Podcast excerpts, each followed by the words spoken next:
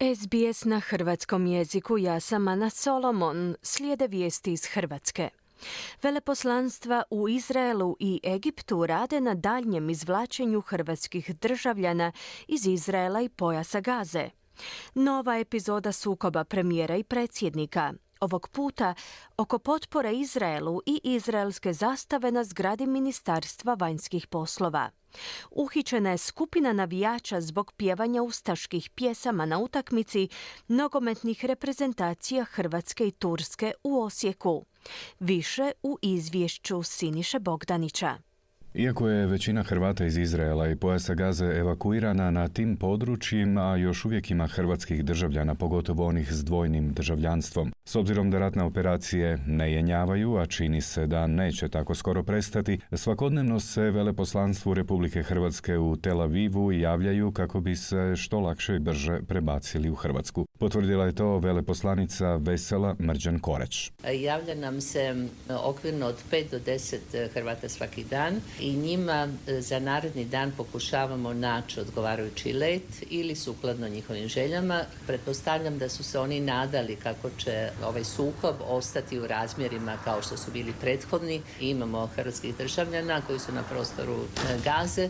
Za njih je e, nadležno veleposlanstvo u Kairu i sada imamo dodatnu koordinaciju Tel Aviv, Kairo i Zagreb. Tako smo sada za prvi izlazak iz Gaze koji je trebao biti jučer. Mi smo dostavili osam imena palestinaca sa hrvatskim državljanstvom. A izraelsko je veleposlanstvo u Republici Hrvatskoj u svom priopćenju snažno osudilo izjave hrvatskog predsjednika Zorana Milanovića o eskalaciji sukoba na Bliskom istoku. Nečuvena izjava hrvatskog predsjednika upečatljiva je u pozadini poruka podrške međunarodnih čelnika koji su izrazili suosjećanje s izraelskim narodom nakon što su užasne snimke Hamasovog barbarskog terorističkog napada obišle svijet stoji u njihovom priopćenju. Istovremeno su zahvalili Plenkovićevoj vladi na podršci, pritom su rat nazvali opravdanim. Zahvaljujemo i Hrvatskom ministarstvu vanjskih poslova na odluci da istakne izraelsku zastavu na ulazu u ministarstvo u znak solidarnosti s narodom Izraela u ovim teškim vremenima objavili su. Podsjetimo, predsjednik Milanović je na novinarsko pitanje o ratu u Izraelu odgovorio ističući neprimjerenost postavljanja izraelske zastave na zgradu Ministarstva vanjskih poslova u Zagrebu, ali i osuđujući izraelski kontraudar na pojas Gaze.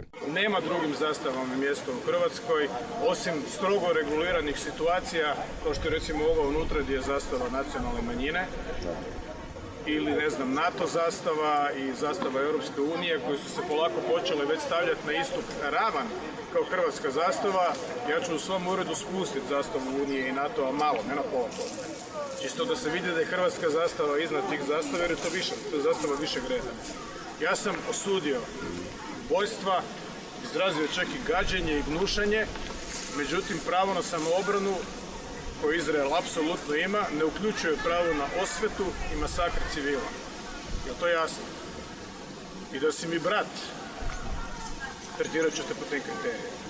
Milanović je kazao kako je vladina gesta idiotska, a ovako mu je odgovorio premijer Andrej Plenković. I ovakva gesta, politička gesta potpore vlade prema Izraelu je po našem dubokom uvjerenju ispravna. Ideja je da ta zastava bude na zgradi ministarstva tjedan dana, to rade i druge zemlje, stave na koji dan, pa je nakon toga skinu. Nije to politika da će ta zastava ostati tamo, ne znam, tri godine. Prema tome ne vidim zašto daje ovakve izjave. Brojne su reakcije njegove već na izjave uopće prema Izraelu danas i ponovo se dovodimo u situaciju u kojoj umjesto da pazi i moderira što kaže, e, mogao je reći kao i vlada, osuđujemo napade e, Hamasa na Izrael kao teroristički napad, da podcrta da Izrael ima pravo na sigurnost, na samoobranu, ali da pritom mora poštivati sve norme međunarodnog prava i sa tom formulacijom bi bilo sve ok. A kazati ovo da je on izgubio, odnosno da je kod njega nestalo simpatija za Izrael je nepotrebno. Ponovo dolazimo u te neke vanjsko-političke raskorake u kojima ću mi kao vlada morati tumačiti što je pozicija Hrvatske. To smo već naučili na Rusiji i Ukrajini, ali potpuno nepotrebno kao i puno stvari koje govori i radi. Skupina navijača uhićena jučer u Osijeku i Vinkovcima zbog incidenta, točnije pjevanja ustaških pjesama na nedavnoj nogometnoj utakmici Hrvatske i Turske. Policija je priopćila kako je uhićeno 12 osoba, većinom s područja Vinkovaca. Svima su pretražene kuće i stanovi, a neki će osim po prekršajnom biti gonjeni i po kaznenom zakonu. Dvojci je već određena kazna od 30 dana zatvora i ne smiju nazočiti utakmicama Hrvatske nogometne reprezentacije u idućih godinu dana, no presuda još nije pravomoćna. Mislav Srb, odvjetnik jednog od uhićenih. Stavlja na teret je e, članak 4 zakona o sprječavanju nereda na sportskim natjecanjima, što uključuje bacanje pirotehničkih sredstava i slično, te vikanje uvrijedljivog sadržaja na rasnoj, vjerskoj ili bilo kojoj drugoj osnovi. Što se činjenično stavlja na teret, točno ne znam, a to ću vidjeti kada primimo optužni prijedlog. Nastavak je to akcija uhićenja navijača zbog pjevanja ustaških pjesama u četvrtak na utakmici u Osječkoj Opus Areni. Europska nogometna organizacija UEFA ranije kaznila hrvatsku reprezentaciju s 10.000 eura oduzimanjem tisuću mjesta za gledatelje na susretu s Turskom iz dvije godine kušnje zbog pojavljivanja ustaške zastave na prethodnoj domaćoj kvalifikacijskoj utakmici s Latvijom na Rujevici. Ovo je dakle novi incident zbog kojeg Hrvatskom nogometnom savezu prijeti nova i to rigorozna kazna. UEFA je pokrenula disciplinski postupak protiv HNS-a nakon izvještaja delegata utakmice, ali zbog korištenja pirotehničkih sredstava hrvatskih navijača u 62. i 78. minuti utakmice. Naknadno je nakon izvještaja FARA pokrenut i disciplinski postupak zbog rasizma i diskriminacije. Premijer Andrej Plenković osudio je pjevanje ustaških pjesama poručivši kako to rade ljudi koji žele zlo hrvatskoj reprezentaciji. Nema se što na javnom mjestu, a pogotovo ne na utakmici hrvatske nogometne reprezentacije, pjevati ustaške pjesme. Kome oni pomažu s tim? Šta nema reprezentacija dovoljno lijepih navijačkih pjesama. To rade ljudi koji žele zlo hrvatskoj nogometnoj reprezentaciji.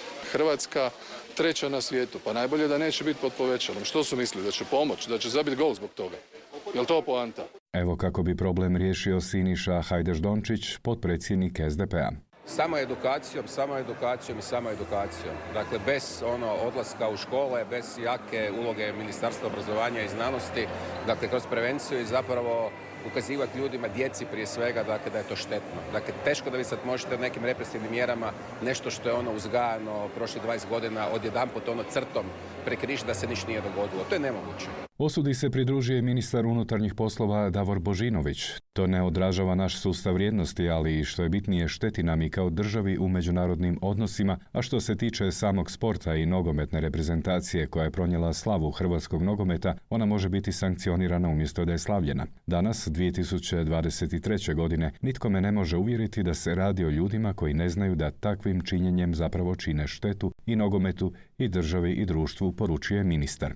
Za kraj kažemo da se ministar Davor Božinović, dakle ministar unutarnjih poslova, pohvalio kako je posljednjih dana migrantski pritisak počeo padati te je naveo da je Hrvatska najefikasnija članica Europske unije po pitanju uhićenja krijumčara. Po nekim podacima oko jedne trećine krijumčara koje uhite policije na razini Europske unije uhiti zapravo hrvatska policija. Mi smo već možda i prešli tisuću uhićenja ove godine ili smo blizu, što govori o tome koliko smo aktivni, rekao je Božinović u Zaprešiću. Izrazio je zadovoljstvo što je u posljednjih tjedan dana policijski i sigurnosni sustav Bosne i Hercegovine aktivniji i bilježi uspješne akcije.